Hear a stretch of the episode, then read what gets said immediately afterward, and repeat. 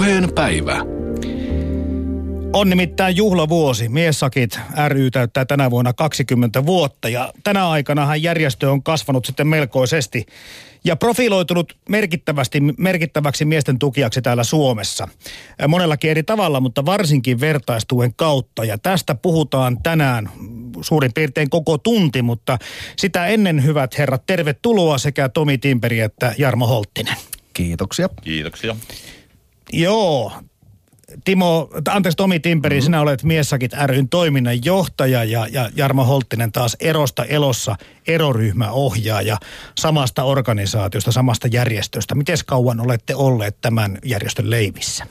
Tota, mä, eli siis Tomi Timperi, niin on ollut tota, ä, alusta alkaen, eli kun Miessakit perustettiin 95, niin mä olin ensimmäinen työntekijä.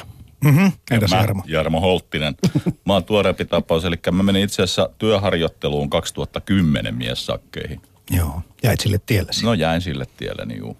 Ja näihin muuten mennään sitten, että miksi ja miten mm-hmm. kohta, mutta, mutta otetaan kiinni tästä meidän ö, oikeastaan tämmöistä myöskin yhdestä yläkäsitteestä, mitä miesten tunnilla ollaan, tai toivottavasti pohditaan jokaisessa lähetyksessä. Lähdetään miele, liikkeelle tasa-arvotilanteesta. Jos te mietitte sekä järjestönne kannalta että vaikka omakohtaisesti, niin mitäs mieltä te olette sukupuolten tasa-arvo toteutumasta tämän hetken Suomessa? Joo, äh, mielenkiintoinen kysymys kaiken kaikkiaan. Äh, äh, mä oon aika tässä muutama vuosi sitten jo tullut siihen tulokseen, että me tämmöinen perinteinen ajattelu tasa-arvosta ylipäätänsä meidän pitäisi jo tässä yhteiskunnassa ihan haudata. Eli se, se tapa, millä tavalla niin kuin meillä tasa-arvopolitiikkaa toteutetaan niin edelleen, niin se ei tee enää hyvää miehille, ei naisille. Ja tota, äh, Mä huomasin sen, mä oon ollut mukana tämmöisissä tota, esimerkiksi tasa-arvoasian neuvottelukunnan miesjaostossa tuosta vuosituhannen vaihteesta ja, ja, ja monissa erilaisissa niin kuin, organisatorisissa rakenteissa ja, ja tota, huomasin hyvin nopeasti sen, että käytännössä ää, lähes kaikki esimerkiksi miehiä koskettavat kysymykset on nimenomaan hyvinvointikysymyksiä. Pitää aina muistaa pohtia, että jos tehdään tasa-arvotyötä, että mikä on se tasa-arvotoimenpide ja sen aina pitää vahvistaa hyvinvointia.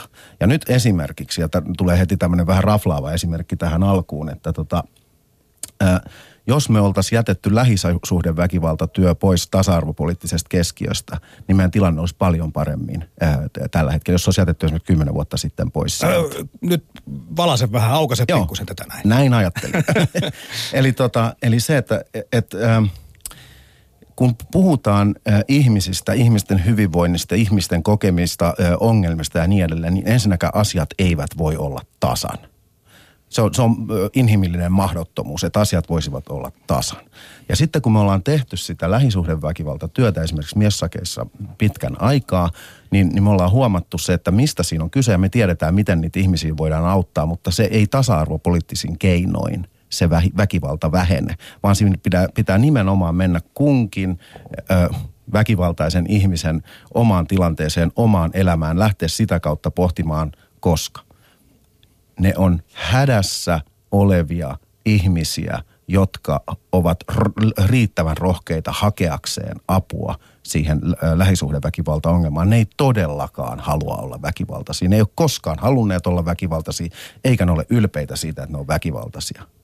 Ja, ja sen takia ne pitää lähteä työskentelemään ihmisen sisästä käsin, ei ulkopuolelta, kuten tasa-arvopolitiikka tekee, eli määrittelee, kuinka meidän pitää olla. Erosta elossa eroryhmäohjaaja Jarmo Holttinen. Mites vahvoilla kautta heikoilla mies on, kun lähdet sille vertaiskaveriksi? Joo. No tota, mm, erotilanne, jos nyt sitä ottaa, niin se on oikeastaan varmaan semmoinen isoin kriisi, mitä me nyt kaikki tunnistetaan miehen elämässä, vaikka niitä on niitä muitakin asioita tietysti, liittyy terveyteen ja työpaikkaan ja kaikkiin näihin asioihin. Mutta tota, siinäpä No ilokseni kuitenkin toteaisin näin, että kyllä niin kuin mun mielestä sosiaalipuolella on ruvettu ihan selkeästi ottamaan, että Tomilla varmaan tähän perspektiiviin paremmin, mutta niin kuin, että mies on ruvennut nousemaan niin kuin semmoiseksi vertaiseksi naisen kanssa kuitenkin sitten siellä viranomaispuolella. Että ehkä meidän asenteet on sitten ei niin kuin ihan kautta yhteiskunnan vielä ole samalla tasolla jopa. Että siellä on niin kuin hyvin semmoista, että mä mennään niin, että sieltä kannustetaan esimerkiksi miehiä erotilanteessa niin, että kannattaa lähteä katsoa niin, että löytyisikö jostain apua sulle tuosta. Ja sitten eroryhmähän on hirveän hyvä toimintamuoto niin kuin vertaisryhmä, mm. jos näitä käsitellään. Mutta kyllähän siellä niin kuin aika unettomista öistä ja kaikenlaisista typeristä ajatuksista, niin kerrotaan alkuvaiheessa, että tota, aika heikko. Niin, tässä, jos tämä nyt tuntuu menevän tiettyyn suuntaan, niin se menee tarkoituksella, koska äh, mun niin kuin olettama myöskin tässä asiassa on, että kyllä se väkivalta voi olla ja onkin varmaan molempien sukupuolien ongelma, äh, mutta, tai erot, erot jälkeiset ongelmat, mitä ne onkin, mutta naisia autetaan. Äitejä autetaan tässä yhteiskunnassa perinteisesti paremmin kuin meitä miehiä. Ja tähän nyt pitäisi niin kuin jollakin tavalla kai saada pientä, pientä parannusta. Joo, mutta se on nimenomaan meistä miehistä itsestämme kiinni. Meidän ei missään tapauksessa pidä su- syyttää rakenteita tai syyttää naisia. Se ei ole esimerkiksi naisten vika. Mutta eikö se ole tervettä vähän rakenteita syyttää kuitenkin? Pitäisi ottaa pikkusen niin kuin panna uusiksi, että saadaan... Syyttäminen niin kuin... on eri asia kuin ongelmakohtien esiin nostaminen. Okay. Näin. Eli puhutaankin haasteesta jälleen kerran, ei, ei ongelmista. Juuri, juuri näin. Mutta että siis pitää muistaa, kun näitä rakenteitakin tutkitaan, niin pitää muistaa se yksinkertainen tosiasia, joka meidän pikkulapset tietää ja vanhat ihmiset tietää, mutta tässä välillä meillä on joku probleema. Eli se yksinkertainen tosiasia, että miehet on hyviä ja naiset on hyviä ja molemmat tahtoo toisilleen lähtökohtaisesti hyvää. Ja näin ajatte, näin kokee käytännössä kaikki ja tota, siitä pitää nämä voimat ammentaa. Ja sen takia, kun me sitten pohditaan sitä, että kun mä sanoin sitä, että meidän miesten pitää pitää huolta siitä, että, että meidän pitää tuoda se, että miten me koetaan tietyt asiat. Tässä nykyyhteiskunnassa täytyy osata puhua. Täytyy kyetä kertomaan, missä mennään. Ja, ja tota noin, niin, Mutta mut se ei tule, miehet ei tartu siihen apuun, tukeen tai muuhun vastaavaan, eikä tule mukaan kehittämään niitä rakenteita – jos ne tuntuu jotenkin vieraalta. Ja tässä tullaan siihen sukupuolinen niin kuin erityislaatuun, että, että miesten täytyy itse tulla kertomaan, miltä tuntuu. Ja tulla mukaan rakentamaan yhteistyössä kumppaneina naisten kanssa. Okei Tomi Timperi, olen mm. samaa mieltä siitä ja varmaan useimmat on, että tässä ajassa nykyyhteiskunnassa pärjää puhumalla. Tarvitaan siis hyviä kommunikaatiotaitoja. Sä voit nyt Jarmo Holttinen sanoa, että onko meillä miehillä sellaisia? Kyllä meillä on, kun me vaan niin kuin kaivetaan ensin ja uskalletaan puhua. Et siis kyllä se, se on aika jännä itse asiassa. Eroryhmäthän on siis niin kuin miesryhmiä. Niin siellä juttuu kyllä riittää vaikka kuinka ja paljon, mutta sitten, ja tämä on nyt yksi mun omista motivaatiotekijöistä ollut, niin että se virheellinen stereotypia ainakin takavuosina, että naiset osaa puhua ja miehet ei osaa puhua. Hyvä. Ja sitten niin kuin siitä syystä, niin, niin miehet ikään kuin luovuttaa sen, sen tota noin keskustelualueen naisille, ja sitten kun ne pääsee keskenään, niin sitten juttelee ihan vapaasti. Et jos tästä luovutaan sitten suostutaan siihen, niin että me ollaan ollaan molemmat ihan taitavia, kun annetaan vaan tilaa toisille, me kunnioitetaan toisiamme siinä vuorovaikutuksessa, niin sitten tämä homma toimii. Mutta äh, joo, miehet saattavat puhua niin kuin mies miehelle voi puhua tai puhuu. Mutta sitten kun mennään tähän taas viranomaisasenteisiin tai siihen rakenteisiin, jää vaan miettimään, että, että en muista ketä nyt siteraan, mutta, mutta joku on sitä mieltä tai monetkin sitä mieltä, että isä on äitin pikku apulainen, kun se menee viranomais vastaanotolle? Joo, tämmöistä puhetta, puhetta tulee, tulee paljon ja varmasti äh, jollain tavalla, tavalla näin onkin. Mutta se, että tota, nämä asiat on ensinnäkin muuttumaan päin. Tässä puhutaan siitä, että tarvitaan tällaista mieserityistä osaamista, peruskoulutusta näillä alalla toimiville, mutta semmoista ei ole vielä ollut tarjolla. Me palaan jälleen siihen, että koska me miehet ei olla vielä kerrottu, että mitä me halutaan ja miten, me, miten meidän kanssa on hyvä toimia. Kyllä se sieltä tulee maltilla. Yhteiskunta on murrosvaiheessa tämän asian suhteen, joten sen takia sitä täytyy vielä rakentaa, mutta ei missään tapauksessa niin, että, että syytetään esimerkiksi vaikka kollektiivisesti lastenvalvojia. Mm-hmm. Öm, mennään kohta siihen kaikkeen työhön, mitä miessakit tekevät miesten auttamiseksi Suomessa, mutta miten tämmöinen, kun joku sitten on myöskin muistuttanut siitä huono-osaisuudesta, että, että se ei ole sukupuoleen sidottua, mutta kuitenkin totuus kai lienee se, että kaikkein suurimmat menestyjät ja heikoiten pärjäävät ovat sitten niitä miehiä. Että olemme siellä niin kuin alhaalla ja ylhäällä hyvin edustuneja, mutta sitten ovatko sitten naiset ikään kuin sitten siinä keskikastissa, jos tämmöistä niin kuin mittaria voidaan käyttää ylös alaspäin mittaria? No mä ajattelen tuossa nyt ensinnäkin sellaista, että se on nyt vähän sitä, että miten kukin arvottaa se, että kuka on menestyjä ja kuka ei. Mm. Mä ajattelen ensinnäkin niin, että, että meidän yhteiskunnan suurimmat menestyjät on ehdottomasti ihan, ne on, ne on hyvin, hyvin tavallisia naisia ja miehiä. Että perinteisesti tietysti ajatellaan näin, että jos on rahaa ja valtaa, niin se tarkoittaa, että on menestynyt. Jo, kaikki ne, joilla on rahaa ja valtaa, tietää, tietää, että se on höpö höpöä. Mutta me muut, joka sitä havitellaan, ei sitä niin helposti tiedetä. Ee, joo. Mutta se, että tota, tämä mistä aikaisemmin puhuin, se tämä puhuminen ja se, että et, et naiset kun ne kohtaa kriisejä tai kun ne me, me on niin kuin halu elämässä eteenpäin tai muuta, niin ne käyttävät sitä vertaistukea, ne puhuu toistensa kanssa, ne, ne hyödyntävät, ne kuuntelevat ja vaihtavat ajatuksia ja niin edelleen. Miehille kun tulee kriisi vastaan, ja sit, nyt kun puhut sitä, että heikoiten pärjäävät ovat miehiä, niin kun miehille tulee kriisi vastaan, niin vielä ei samalla tavalla on meille sisään rakentunut se, että me lähdettäisiin puhumaan niistä asioista riittävän ajoissa. Me kehitetään semmoinen musta pilvi tuonne pään sisään ja sitten se ehkä räjähtää siellä tulos lopulta, mutta me ei riittävän ajoissa lähdetä puhumaan ja sen takia me myöskin niin kuin syrjäydytään, jäädään vellomaan sinne tota, tuskaan. Hmm. Otetaan tähän toisen tyyppinen esimerkki mukaan tähän keskusteluun, nimittäin vaikka useimmiten avioeron jättäjä on nainen, niin myös mies sen voi tehdä. Ja tässä välissä kuunnellaan, mitä erostaan pohtii isä, joka puntaroi tätä eropäätöstään kyllä todella pitkään. Avioero tuossa muutama vuosi sitten, niin kyllähän se kova paikka on ja, ja, ja pisti miettimään, että mikä se elämässä on tärkeintä ja totta kai ennen sitä joku mietti sitä avioeroa, niin se on ollut kyllä iso juttu. Se häpeä siitä, että kun on luvannut, luvannut että on toisen kanssa loppuelämä yhdessä, niin, niin, niin sitten se häpeä siitä, että ei tästä yhteiselosta tulekaan sitten mitään ja, ja, ja ero on sitten väistämätön. Ja, ja itsekin avioeroa mietin monta, monta vuotta ja, ja, ja tuota, eihän se mikään helppo päätös ollut. Ja kyllä se häpeä oli siinä mielessä todella vahva, että, että sitä niin kuin miettii, että mitä ne muut ihmiset ajattelee kun minä nyt sitten eroan, että miten minut otetaan sitten vastaan, miten minun kaverit, miten minun ystävät, miten isä ja äiti ja, ja, ja miten suhde lapsiin sitten avioeron jälkeen niin kuin muotoutuu, niin kyllähän ne pyörii vahvimpana mielessä ja, ja, ja kyllähän ne osittain ne pelot sitten osoittautu tietyllä tavalla oikeaksi, mutta päätös siitä, että avioero on tehty, niin oli kyllä oikea, että elämä sen jälkeen on ollut ihan erilaista ja, ja, ja tuota, huomattavasti niin kuin vapautuneempaa. Hmm. Teidän perheessä tai teidän erossa sinä olit se, joka teki tämän eropäätöksen. Sanoit tuossa, että sitä piti miettiä monta vuotta.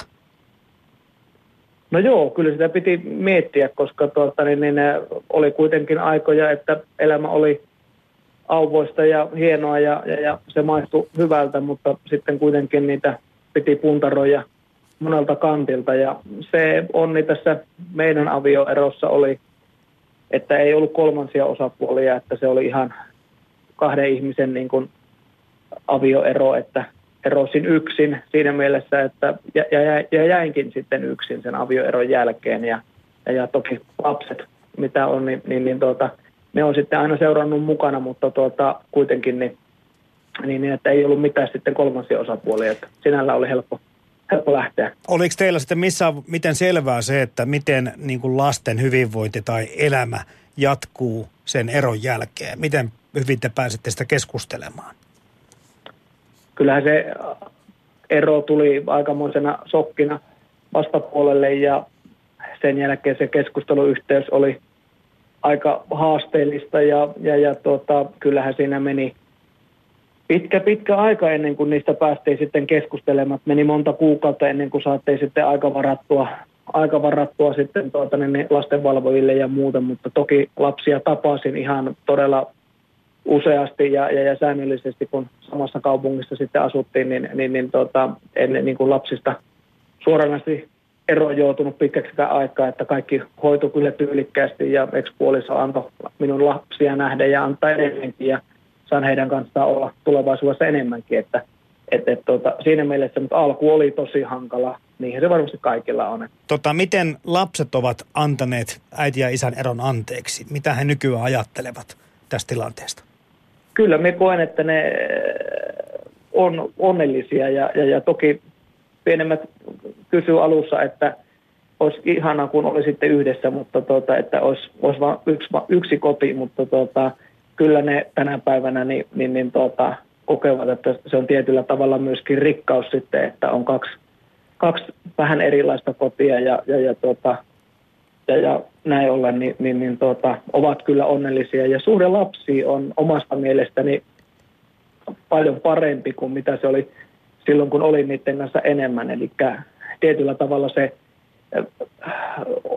on niin, niiden kanssa silloin, kun ne on niin läsnä, kun ne ei ole niin paljon itsellä enää kuin silloin, kun oli koko ajan siinä. Eli niiden kanssa on enemmän niin kuin sitten tekee ja touhua.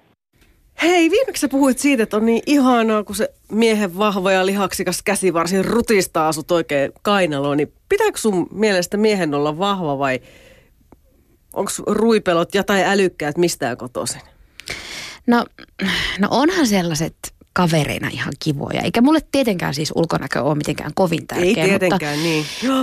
Mutta kyllä mun mielestä miehen pitäisi nostaa vähintään sata penkistä. Mm.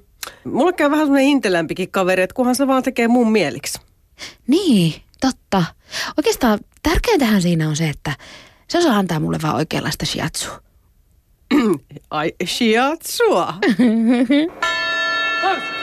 Miesten tunti. Maanantaisin kello 11. Päivä. Kerralla purkki.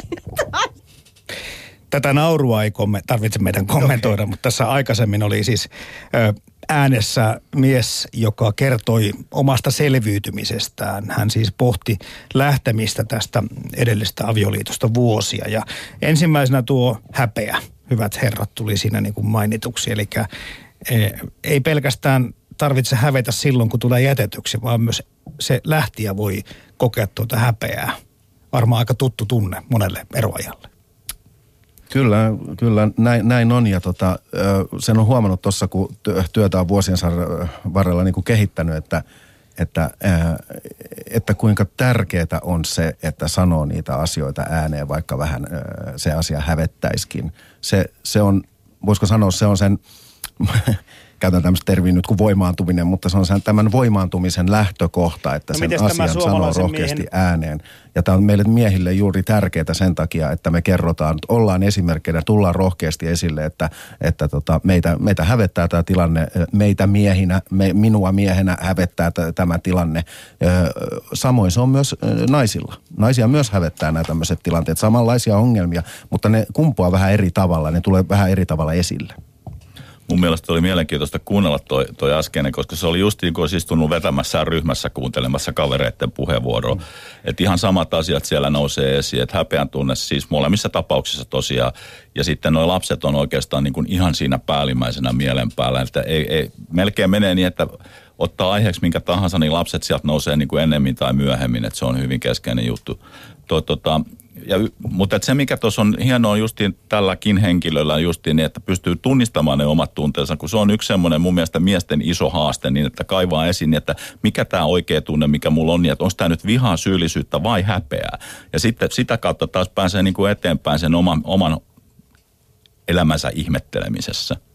Hanna, nyt niitä kommentteja, joita satelee yle.fi kautta puhe nettisivulla olevaan huutolaatikkomme lähetysikkunaamme. Täällä käydään monenlaista keskustelua. Täällä joku kommentoi ensimmäisenä, että en kyllä ihme, yhtään ihmettele, että miksi Hannan mielestä miehen pitää nostaa vähintään 100 kiloa penkistä.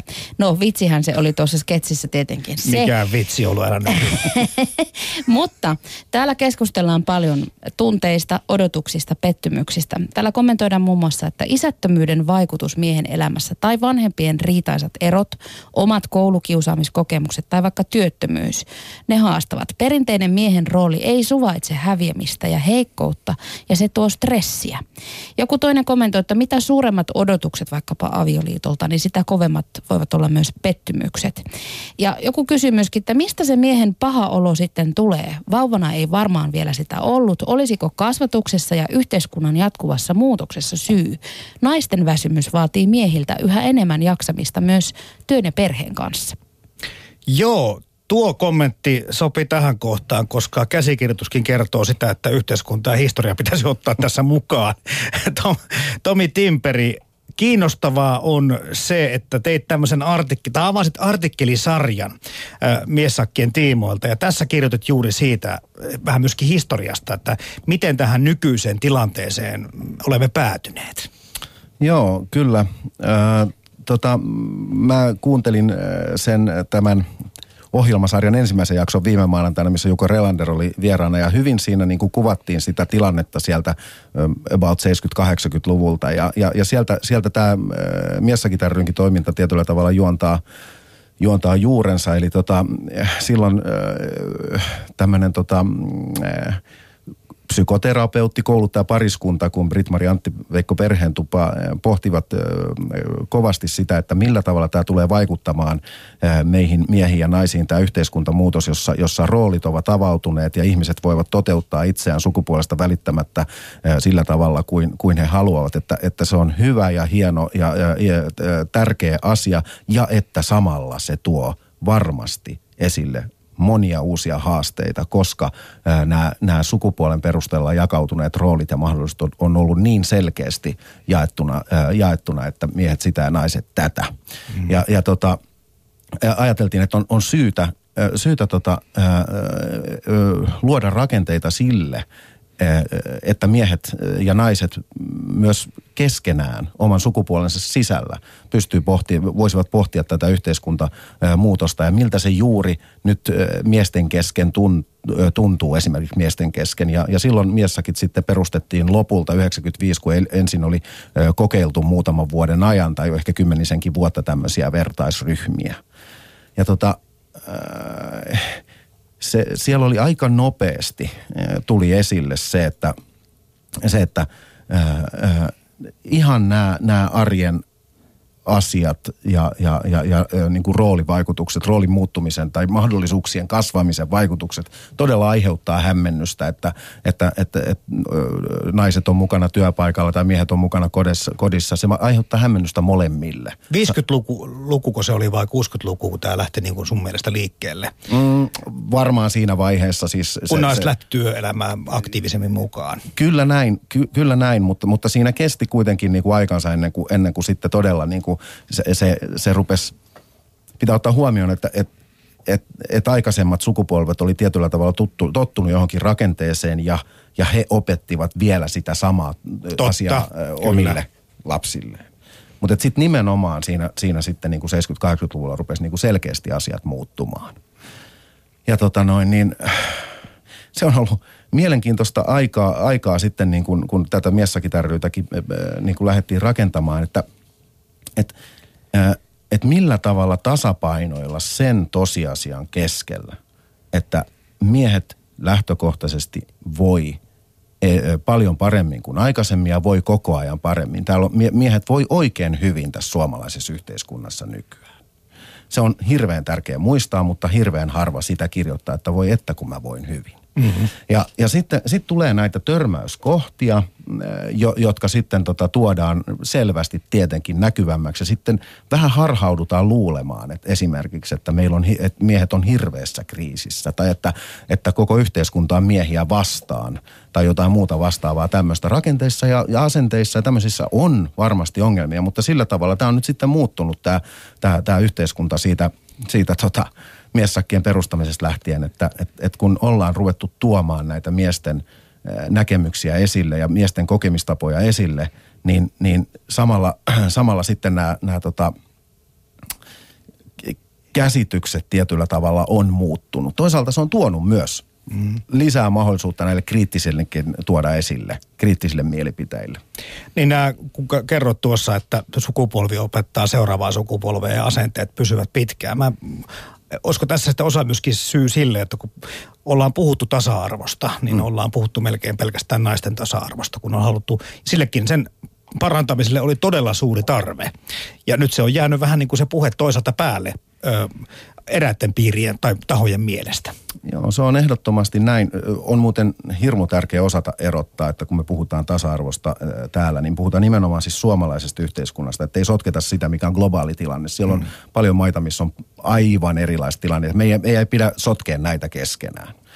Ää, ja tota noin, niin ää, se, se työ, se tasa-arvopoliittinen työ, joka naisten aseman parantamiseksi on tehty, on ollut erittäin tärkeää ja, ja, ja hyvää työtä. Ja ne ihmiset, jotka ovat sitä työtä tehneet, niin ansaitsevat siitä toki tärkeä ja ison kiitoksen, kiitoksen että ovat olleet ö, muokkaamassa yhteiskuntaa sellaiseksi tasa-arvoiseksi kuin se nyt on. Mutta vä- väistämättä – kun tämä tasa-arvohaava meillä sielussamme on, on, on niin syvä, niin se on aiheuttanut näitä, näitä ylilyöntejä, että mennään pikkusen sitten jo pitkälle. Et, et, mä, mä näkisin, sitten kun mä aloitin tässä ohjelmassa, sanoin aluksi, että mun mielestä tasa-arvo voitaisiin nyt niin kuin siirtyä siinä, tai ainakin selkeästi muuttaa sitä keskiötä, niin, niin se, että et, äh, suurin osa ihmisistä, tavallisista kansalaisista kokee aidosti ja oikeasti, että Suomessa miehet ja naiset ovat samalla lähtöviivalla, kun he pohtivat sitä, että, että miksi he haluavat tulla. He voivat tulla ihan miksi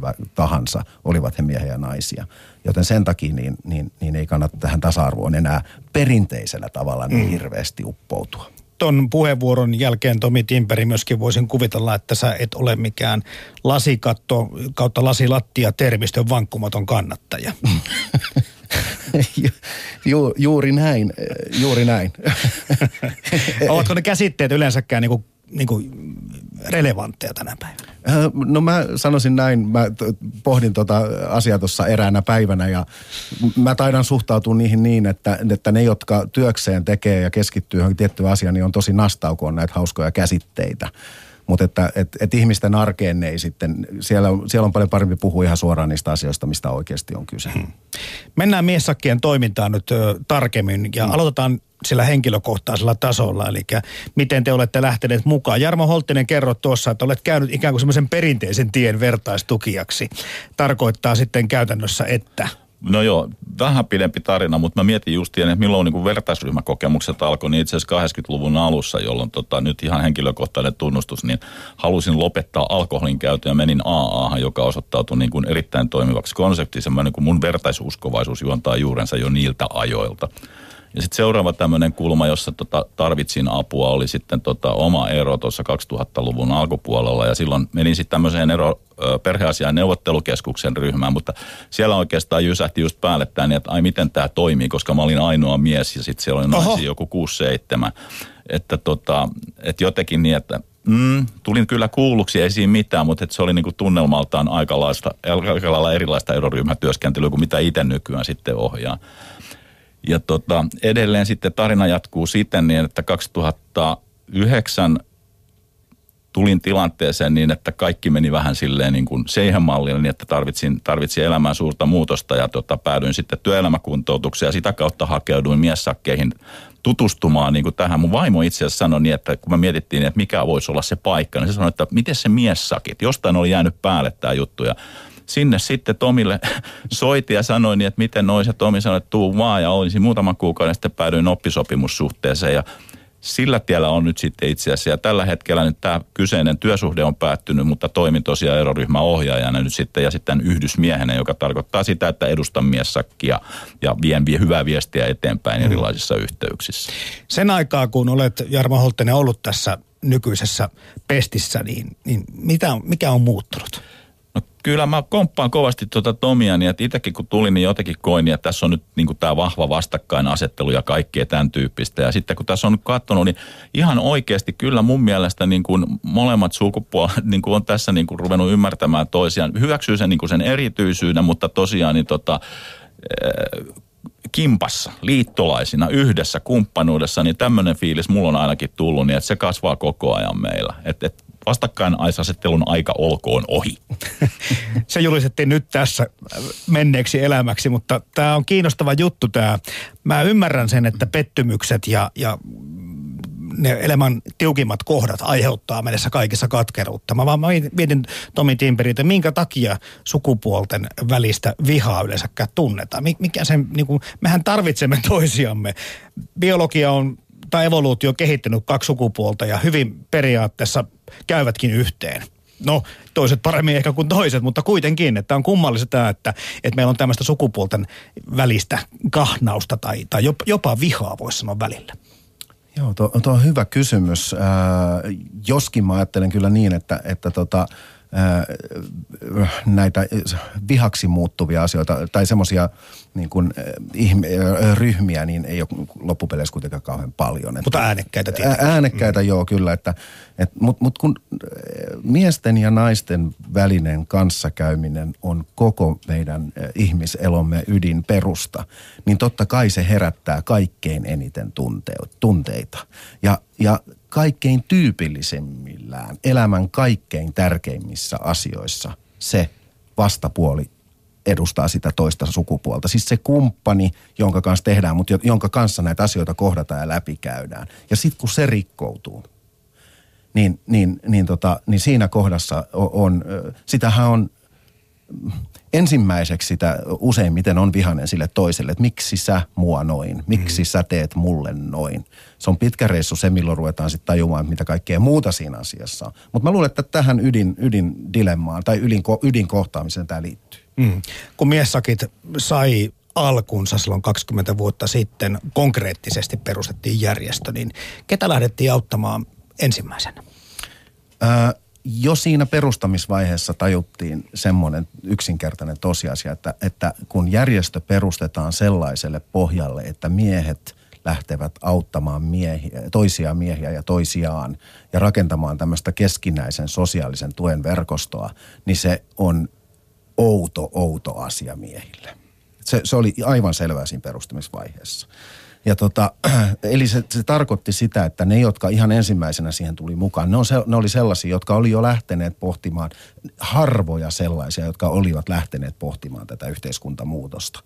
Mutta, mutta, mutta sen toiminnan kohde kuitenkin heti siinä alussa, alusta lähtien oli siis, voisiko sanoa tämmöinen iso mömmö kuin mie, mie, miesten tota, sosiaalisen tuen verkosto, turvaverkko. Eli siis se verkko, kun miehille tulee kriisejä tai, tai hämmennyksen kohteita, että, että, että me toiset miehet ollaan siellä kannattelemassa niitä ö, muita miehiä ja itseämme. Se oli se, niin kuin se ihan lähtökohtainen tilanne. Sitten kuunnellaankin tähän väliin se, miten tärkeää se oma verkosto voi olla, kun ongelmista yritetään lähteä selviytymään. No miten tämä suomalaisen miehen perinteeksi mielletty ratkaisu, tartutko pulloon? No en kyllä pulloon tarttunut, että tota, toki elin sitten vähän railakkaampaa elämää muulla tavalla, mutta toki lapset oli joka toinen viikonloppu minulla, niin silloin ei yhtään tippaa otettu alkoholia, mutta sitten oli vapaita viikonloppuja, niin, niin, niin toki silloin tuli käyttöä vähän radalla ja elettyä vähän semmoista niin kuin poikamieselämää niin kuin kuuluukin, mutta ei liikaa. Kenen kanssa sä varsinaisesti puhuit tai kävit läpi näitä asioita? Jos ei ekspuolison kanssa tullut paljon keskusteltua, niin löytyykö semmoista tukiverkostoa mukana elämässä sitä tilannetta? No vanhemmat, vanhemmat auttoi, ne on vanhan kanssa ihmisiä, niin ne auttoi sen verran, että, että ne sanoi äh, lyhyesti ja ytimekkäästi, isäni sanoi, että jos vaan mitä apua tarvitset, niin autetaan oli siinä. Ja sitten tuota, niin, niin ystävät toki kuunteli. Ne ei paljon kommentoinut, mutta ne oli erittäin hyviä kuuntelijoita ja ne antoi niin kuin, ää, minun vaan puhua ja puhua ja kertoa. Ja, ja, ja se auttoi paljon, kun sai puhallettua ne pahat ilmat ulos. Ja, ja, ja totta kai ystävät sitten, niin, niin joidenkin kanssa juteltiin tarkemminkin ja ne koki, että että, että hyvä, hyvä, että näin on tehnyt ja, ja, ja, ja, ja tukivat sitä omaa päätöstä, eivätkä missään nimessä tuominneet, joka oli minulle tosi tärkeä asia. Joudut sä missään vaiheessa turvautumaan ammattiauttajiin, tai kävikö mielessä? en käynyt missään eroryhmässä. En, en käynyt. Mulla oli hyvä ystävä, ystäväverkko ja, ja sitten mulla urheilu on vahvana harrastuksena, niin sitä kautta sain sitten puhallettua ilmaa ja avioeron jälkeen niin yli 10 kiloa tippu painokin, kun rupesin sitten urheilemaan ja liikkumaan. Ja, ja tota, mutta ekspuolison kanssa käytiin sitten avi, tämmöisessä perheneuvottelussa tai muussa sen avioeron jälkeen, niin, niin tota, se oli aika raskas kokemus, koska siellä ne samat asiat nousi sitten niin kuin tietyllä tavalla esille sen toisen suusta, minkälainen on ollut. Ja se oli, se oli niin kuin raskas, raskas kokemus ja No senpä jälkeen en siellä sitten enää käynytkään, että, että, että sitten hoidettiin se asia muulla tavalla. No mitä sä sanoisit nyt miehille, jotka on, on vaikka tuossa eron kurimuksessa par aikaa? Mitä kannattaisi tehdä? Mihin suuntaan kannattaisi katsoa? Eteenpäin pitää katsoa aina, mutta tota, totta kai itsekin katoin ennen kuin erosin, niin monesti peiliin, että teenkö minä niin oikein ja, ja, ja juttelin kavereiden kanssa ja mietin he, heidän niin kuin kokemuksia, että miten tässä ja tässä tilanteessa he on toiminut ja minkälaista palautetta saanut, niin, niin, niin tuota, kyllä niin kuin pitää uskaltaa katsoa peiliin ja nostaa kättä pystyyn, että ei kuka ole täydellinen ja virheitä on tehty ja ne pitää ottaa opiksi, uskaltaa katsoa eteenpäin. Kyllähän tänä päivänä yhteiskunta kantaa ja huolehtiikin sitten, että niin kuin taloudelliset asiat totta kai itsellä vaikutti, vaikutti että, että, että tuota, miten me selvii sitten kaikesta niistä taakoista, mutta mitä avioero tuo tullessaan, mutta kyllä niistä sitten selvii ja loppupelissä raha on hyvin semmoinen asia, että sitä joka päivä tehdään lisää, mutta onnellista elämää ei saa kyllä rahalla, että kyllä se muut asiat siihen vaikuttavat. Puheen päivä. Erosta elossa eroryhmäohjaaja Jarmo Holttinen. Oliko edelleenkin vähän niin kuin sun istunnosta? Kyllä täytyy sanoa niin, että näin tästä voi todeta sen, niin, että ne muutamat asiat, jotka miesten pyörittää ja mielissä pyörii, niin ei niitä niin hirveän monta ole, mutta tuossa tuli lisää niitä samoja. Mm. Tämä talous tulee jollakin tavalla, onko se, onko se enemmän miesten kuin naisten puheessa, että miten minä sitten mahdan pärjätä? Mun mielestä se menee enemmän näin päin niin, että tota, ehkä semmoinen jotenkin vastuunkanto siitä, niin että miten se mahtaa nyt sitten pärjätä se eksä. Että kyllä se meillä se työjako vieläkin, kun tuossa suhteessa on vähän, että kyllä siellä mielellä niin enemmän se huoli siitä on siitä talouskokonaisuudesta, että vaikka olisi kuinka ollut riitainen ero. Hmm. No tämä eroryhmien vetäminen on tärkeä osa miessakkien toimintaa, mutta toiminnanjohtaja Tomi Timperi, mitäs kaikkia painopistealueita tällä hetkellä teillä on? On meidän toiminta tällä hetkellä jakaantuu neljään niin kuin pääosa-alueeseen. On tämmöinen matalan kynnyksen vertaistoiminta, jota me tämmöisen miessakkiopisto sateenvarjoalla pyöritetään. Siellä on vaikka mitä ihan näistä vertais, tavallisista, voisiko sanoa sosiaalisen tuen vertaisryhmistä, niin patikkasakkeihin, kirjallisuussakkeihin, kalastussakkeihin ja niin edelleen ja niin edelleen. Matalan kynnyksen vertaistoiminta miehille. Sitten on tämä ammatillinen kriisitoiminta, josta tämä erosta elossa on Yksi erinomainen esimerkki. Sitten me ollaan kehitetty tämmöinen lyömätön linja toiminta lähisuhdeväkivaltaan liittyen ja sitten isyyden tueksi niminen yksikkö. Tuemme siis isyyttä siinä ja, ja, ja niin edelleen. Sitten me koulutetaan sosiaali-, terveys- ja kasvatusalan ammattilaisia. Työnohjautaan, peruskoulutetaan ja siis sekä niitä henkilö, henkilöitä, jotka siellä toimii, että niitä organisaatioita, niin vahvistetaan heidän tämmöistä mieserityistä osaamista, eli että miten he parhaiten tukevat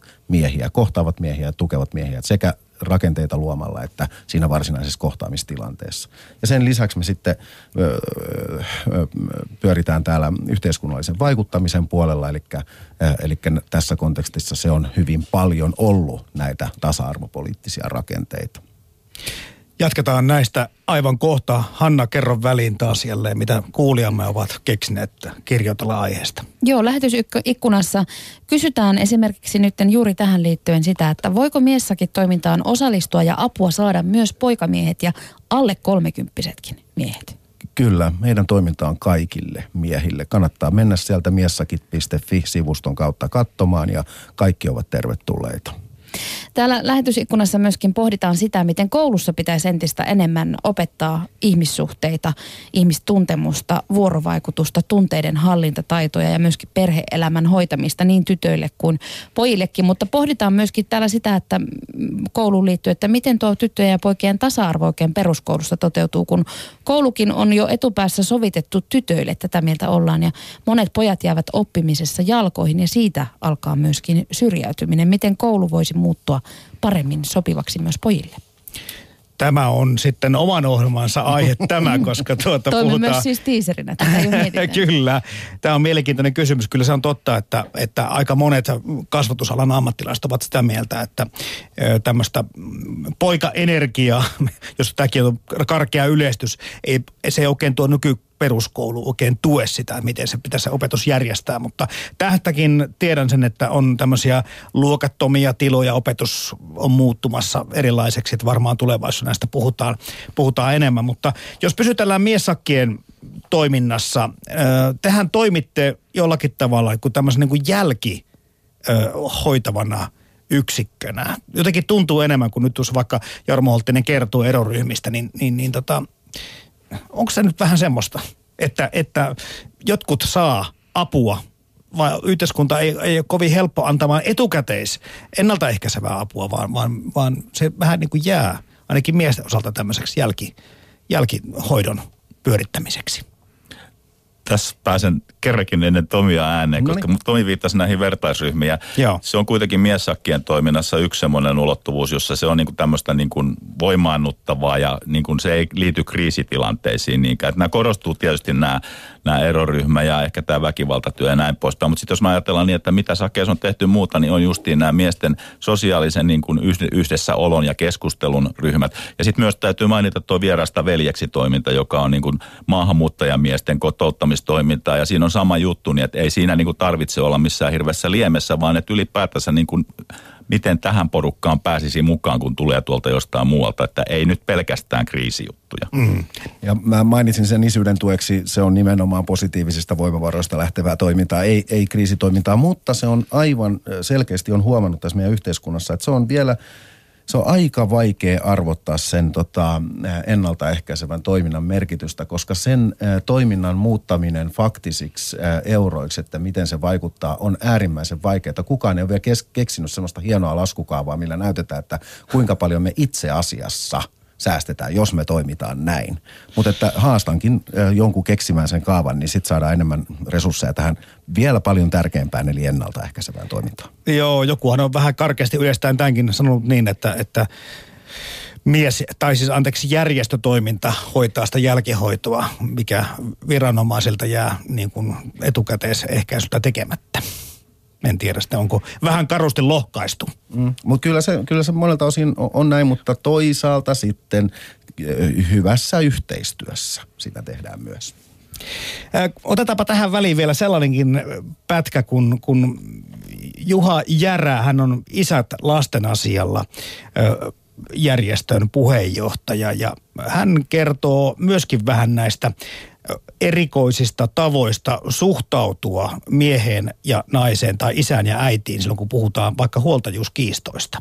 Mä uskoisin, että tästä voisi tulla ihan suuri, suuri teema jopa tuonne ihan seuraaviin eduskuntavaaleihin tästä tämmöistä vanhemmuuden tasa-arvoisuudesta ja, ja mitä kaikkea se ennen kaikkea vaikuttaa. Et mehän tiedetään tilastojen mukaan, että kaikista perhemuodoista niin isä ja lapsiperheitä on vaan semmoinen 2-3 prosenttia. Se on, se on pysynyt 50-luvulta lähtien täysin samana. Eli vaikka yhteiskunta on muuttunut, niin tämä, tämä isä, isän yksinhuoltajuus ei ole suinkaan kasvanut. Mutta et kuitenkin äiti, lapsi, yksinperheitä on sitten, se on, se on tasaisesti kasvanut, kasvanut.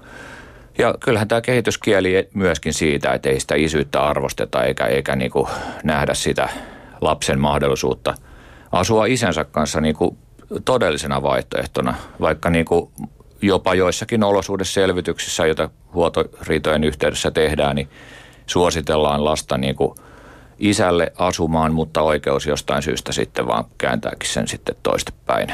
Mä halusin tähän kyllä yhteyteen nostaa myös sen, että jos puhutaan yksin huoltajuuden ö, haasteista, niin, niin paljon isompia haasteita on vielä tämmöisellä niin, kuin niin sanotulla tapaaja vanhemmalla. Hänhän ei saa mitään tukea mihinkään yksinhuoltajien tukemisesta puhutaan paljonkin ja lapsillisen korotuksesta ynnä muista. Täytyy muistaa, että niin sanottu tapaaja vanhempi, vaikka lapsi olisi hänen luonaan joka toisen viikon, ei saa ainuttakaan tuki, tukea tota käytännössä. Kysyin yhdessä seminaarissa tässä, tai, tai tämmöisessä paneelikeskustelussa, jossa oli yli 20 vuotta perhetyötä tehnyt erään kaupungin työntekijä, ja tota, hän kertoi paljon auttavansa niin kuin siivoamansa ynnä muuta yksinhuoltajien luona Mä kysyin sitten häneltä, että kuinka monta kertaa uralla olet, olet käynyt siivoamassa tai auttamassa tapaa vanhempaa. No, että ei kertaakaan. Siis ei kertaakaan. Ei, ei yhteiskunta tue tapaa vanhempaa, ei taloudellisesti, ei henkisesti, ei sosiaalisesti oikeastaan juuri mitenkään. Se on ehkä järjestötyön varassa sitten. Uskoisin, että kun, jos kehitys menee sillä tavalla, että, että myös, myös äideistäkin tulee eri syistä, niin kuin tapa ja vanhempia, niin, niin ehkä sitä kautta sitten asiat muuttuu, koska tuntuu siltä, että naisten tasa-arvo on tärkeämpi kuin miesten tasa-arvo tässä yhteiskunnassa. Missä sun mielestä mies on heikoimmillaan? Joo. Oh. Kun mä oon miettinyt, että heikoimmillaan mies taitaa olla silloin, kun se joutuu olemaan selällään. Aha. Siis vaikka niinku piikkimatolla. Joo, niin kyllä. Nyt mä muistin just yhden tarinan nimittäin, että mies on heikoimmillaan ruoanlaitossa. No? Kuulin, että eräs vaimon pilalle passaama herra jäi kerran tämän vaimonsa työmatkan takia yksikseen ja tietysti siinä sitten tehti pari päivää aikana tulee vähän nälkä. Joo. No mitäpä teki tämä herra? No hän otti kaapista purkkihernekeittoa ja laittoi purkin sellaisena keittolevylle ja repäs vaan kanne irti. Siis mitä? Eikö vaimo ollut tehnyt sille valmiita mikroannoksia? No ei ollut. Ja tästä kaikesta tulee sitten seuraukseksi se, että liedellä on sotkua ja tämä purkkiruokapäivällinen oli pohjasta kuumentunutta, mutta muuten tietysti kylmää ja melko tämmöisessä kiinteässä olomuodossa. No on kyllä erikoista. Ja onhan siinä purkin kyljessä kuitenkin lämmitysohjetkin. Ähm, kuinka usein sä oot huomannut, että miehet ylipäätään lukisi yhtään mitään käyttöohjeita, että jos vaikka pitää asentaa kalusteita tai korjata tietokone tai jotain tällaista näet. Eikö se ole se, jos Niin. ei täällä ole ennenkään mitään ohjeita luettua, hyvin on pärjätty. Totta, ei kovin viisasta. Miesten tunti. Maanantaisin kello 11. Puheen päivä. Siinä ennen sketsiä Isät lasten asialla ryn puheenjohtaja Juha Järää. Äh, Mulle jäi mieleen tuosta, kun hän kertoi tästä yksinhuoltajien miesten äh, pienestä määrästä, että ollaanko me niin kuin, tasa-arvotilanne on tällainen ja ollaanko me niin kuin miehet jollakin tavalla tyydytty tähän nykyiseen asema- asemaamme? Onko meillä niin kuin, onko tämä ihan okei joillekin meistä, että, että äidit ot- ottaa lapset ja miehet jatkaa sitten elämäänsä ikään kuin, niin kuin perheen ulkopuolella tai sitten seuraavan perheen kanssa. No äh, jos mä ajattelen niitä merkkejä, mitä yhteiskunnassa on viimeisen viiden vuoden aikana ollut, niin, niin äh, ei todellakaan. E- Eli tota, se on ehkä kaikkein merkit, eniten kasva, kasvanut tämmöinen tämmöinen miesasialiike, eh, joka, perustuu, joka liittyy nimenomaan näihin asioihin. Ja, ja semmoisia näissä erotilanteissa kärsiviä miehiä on ö, yhä enemmän ja enemmän jo, ja, ja sen takia myös se, se, sille pohjalle rakentuneita järjestöjä on syntynyt yhä enemmän ja enemmän, että, eh, sen näkee kyllä, että ei olla tyydytty niihin tilanteisiin. Aivan toinen kysymys on sitten se, että, että miten, mitä tällä asialle tehdään, mitä yhteiskunnan rakentajat tässä asiassa, miten he suhtautuu tähän tilanteeseen. Tätä miesten selkeimmin yhteiskunnassa näkyvää pahoinvointia ei pidä torjua ja, tai olla kuuntelematta. Se pitää todella vakavasti ottaa ja, ja tota, pohtia, että mitä sille tehdään. Hmm.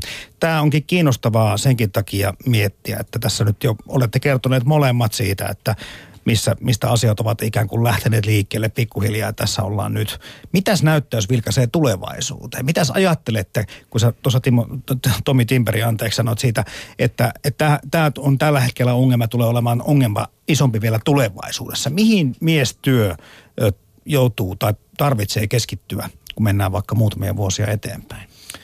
Tota, mä ajattelen, että se on nyt aika hyvälle pohjalle rakentunut siinä mielessä, että meillä on ö, selvästi riittävästi miesjärjestöjä, enempää ei tarvita. Meillä on miesjärjestöjen keskusliitto, joka keskeisesti ö, vaikuttaa näihin rakenteisiin ja politiikkaan. Ja tota, mi- ihmisten perustarpeet ei sinänsä tuu muuttumaan miksikään. Ihmiset tarvitsevat kuulluksi tulemista ja, ja kriisitukea ja, ja toistensa vahvistamista ja kohtaamista.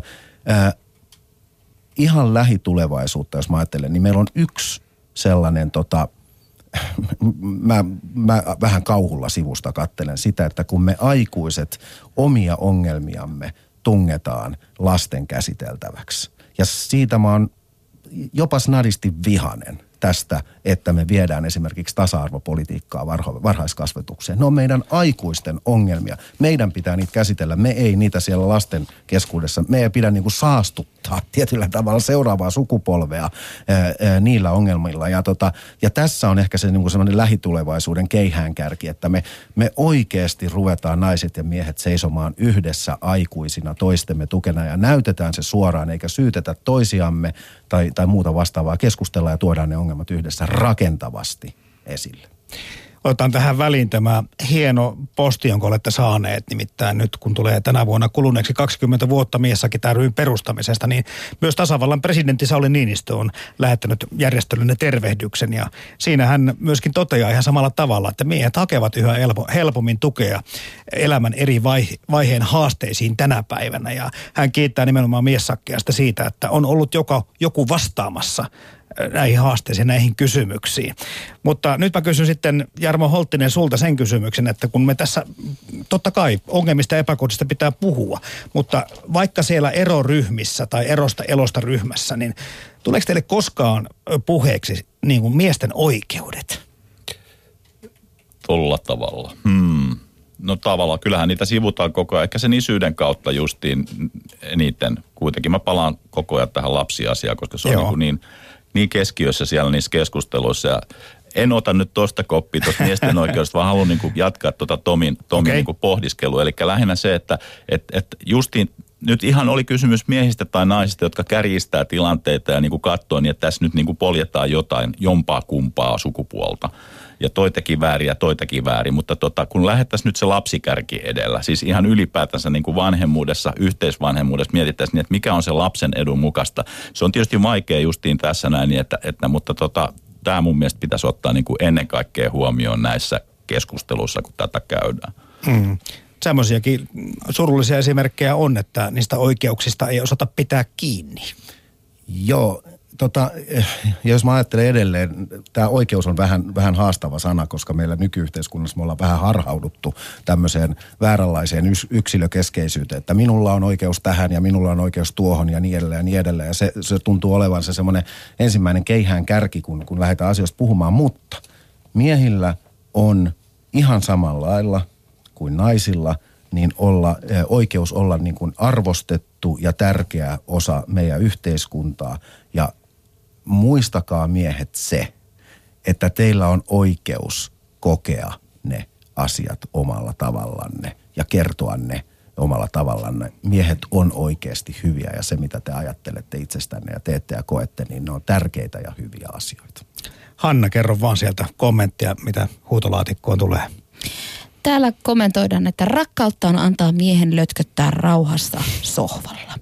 Ja kyllä täällä myöskin sitten todetaan, että, että tai kysytään, että miksi naisilla on vielä yleensä pitkät tukat, vaikka enää ei eletä edes luolamies kautta, jolloin miehet raahasi naisen tukasta omaan kylään naapurikylästä. No tämä on vähän kryptistä.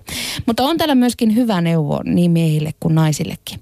Kuuntele, ota huomioon, anna tilaa, äläkä öykkäröi, niin hyvin menee. Joo, se on erittäin hyvin sanottu. Ja, ja mun täytyy sanoa tähän vielä semmoinen viesti, kun mä tiedän, että siellä on hirveä määrä kuulijakunnassakin miehiä, jotka ajattelee, että nyt lopetatte sen niin kuin tota, semmoisen tota, tasapaksun hömppäpuheen, että nyt pidätte kerta kaikkiaan kunnolla miesten puolta, että näin pitää tehdä. Juuri sitä me tässä tehdään. Mä luulin itse 10-15 vuotta sitten, että, että niin pitää tehdä, että pitää niin kuin kaikki ajaa alas ja, ja tota noin, niin, niin kuin hajottaa ja rakentaa uudestaan ja näin. Mutta, mutta mä tajusin sitten, että, että näin, näin, ei, näin ei ole. Meidän täytyy rakentaa ja luottaa, siis kerta kaikkiaan luottaa siihen, että meille halutaan hyvää ja että me ollaan arvokkaita. Koska niin se asia oikeasti on. Kaikkien tasa-arvoviranomaisten kanssa, kun sitten kun on tutustunut heihin. He haluaa miehille hyvää. Mm. He haluaa että miehet pärjää. Ei ne halua miehille pahaa. Meidän pitää vaan kertoa heille, että miltä meistä asiat tuntuu. Mä otan tuosta äskeisestä, siis Tomista ja myös sitä äskeisestä, että puhu tyyppisestä jutusta. Kyllä. Niin eroryhmissä, niin mä oon esitellyt niin tämmöistä niin kuin aihetta kuin vuorovaikutustaidot parisuhteessa. Niin kaverit on liekeissä sen suhteen, niin kuin, että tulevaisuuden, tulevaisuudessa suhteessa, niin kuin, että ei tule samoja mokia kuin edellisessä. Kerro meille lisää, opeta meille tätä asiaa. Niillä on hirveä hinku olla hyviä miehiä naisten kanssa mahtavaa vuorovaikutustaitoja parisuhteessa. Mulla menee kylmät väreet, tai ihan mieletöntä. Ja on muuten viikon kuluttua meillä aiheena, kun psykoterapeutti Toni Dandefeld tulee vieraaksi ja puhutaan miehen asemasta parisuhteessa, miesten tunteesta ja rakkaudesta ja kuinka hän sitä ilmentää. Mutta kiva on kuulla tämä myös Jarmo Holttinen, mitä kerroit. Eli, eli kyllä meillä ongelmanratkaisukykyä on ja meillä on siellä tunnepuhetta. Onko se sun mielestä lisääntynyt? On se lisääntynyt. Mun mielestä nykymie- nykymiehet on niin kuin hirveän paljon valmiimpia tähän ja tajuu sen merkityksen. Mä oon ihan Kyllä, ja tämä tulee näkymään tulevissa sukupolvissa. Juuri näin. Nykymiehet on sitä ja ne vie sitä viestiä eteenpäin tuleville sukupolville. Et siinä mielessä tämä tilanne koko ajan paranee. No niin, mä ounastelen teidän puheenvuorosta. Nyt asiat on kohtalaisesti ja parempaan suuntaan koko ajan mennään, mutta jos mä kysyn vielä sillä tavalla haastavan kysymyksen tähän loppuun, meillä on pari minuuttia aikaa. Että mitkä teitä tulee haastamaan sitten järjestönä tai, tai työntekijöinä, niin mä ihan vähän sivuttiinkin sitä jo, mutta mi- mitkä on ne asiat, minkä kanssa joudutaan kohta tekemisiin tai olet, joudutte tekemisiin? Ky- kyllä ne tulee liittymään näihin erokriiseihin ja niistä selviämiseen. Ne on, ne on ne, mitkä tulee koko ajan isolla kädellä ympäri Suomea, siis joka puolella. Että kyllä se on se, joka työllistää kaikkein eniten lähitulevaisuudessa. Me tullaan puhumaan myöskin huoltajuusasioista ja isyydestä tässä näissä tulevissa lähetyksissä äh, enemmänkin. Mitäs äh, Jarmo Holttinen? No mä nappaan oikeastaan ihan vähän niin kuin henkilökohtaisesta tilanteesta käsin niin kuin semmoisesta asiasta kuin työelämän pirstaloisuus, pätkätyöt ja tämmöiset vastaavat, niin että kun miehen identiteetti kuitenkin vielä ehkä enemmän kuin naisen rakentuu sen varaan, niin että mitä se tekee työksi ja kuinka se siinä pärjää. Ja kun tämä muuttuu vaikeammaksi ja, ja tulee niin kuin hankaluuksia sen suhteen, niin että miten sitä vahvistetaan, miten niin kuin se oma arvo löytyy myös muista asioista kuin siitä työstä ja, ja siitä. Mm. Tämäkin on äh, tulossa tämä tilanne meillä käsittelyyn. Nyt on paljon aiheita, aiheita mitä tuossa yle.fi kautta puhe löytyy sitten myöskin tämä ohjelmasivu Miesten tunti. Ja siellä on sitten luettelo ihan, missä ö, ainakin kuusi seuraavaa ohjelmaa on kerrottu. Ja tämä, ö, juuri tämä, että mikä, miten mies jakaa perheen ja työn ajan tulee olemaan tässä kohta myöskin meillä käsittelyssä. Mutta hyvät herrat, Viesakit ry toiminnanjohtaja Tomi Timperi ja Erosta Elossa eroryhmäohjaaja Jarmo Holttinen. Kiitos molemmille käynnistä. Ja kun kerroin tuosta artikkelisarjasta jo alussa, mistä, minkä oli Tomi äh, Timperi avannut tällä kirjoituksella, niin löytyykö nämä miessakkien nettisivulta esimerkiksi Kyllä, luettavaksi? sieltä löytyy. Ja entäs te tasavallan presidentin tervehdys? Totta kai se löytyy sieltä kultareunuksin. No niin, Joo, jo, ja sitten myös löytyy käynnissä olevat eroryhmät ja tulevat, tulevat sitten vähän myöhemmin.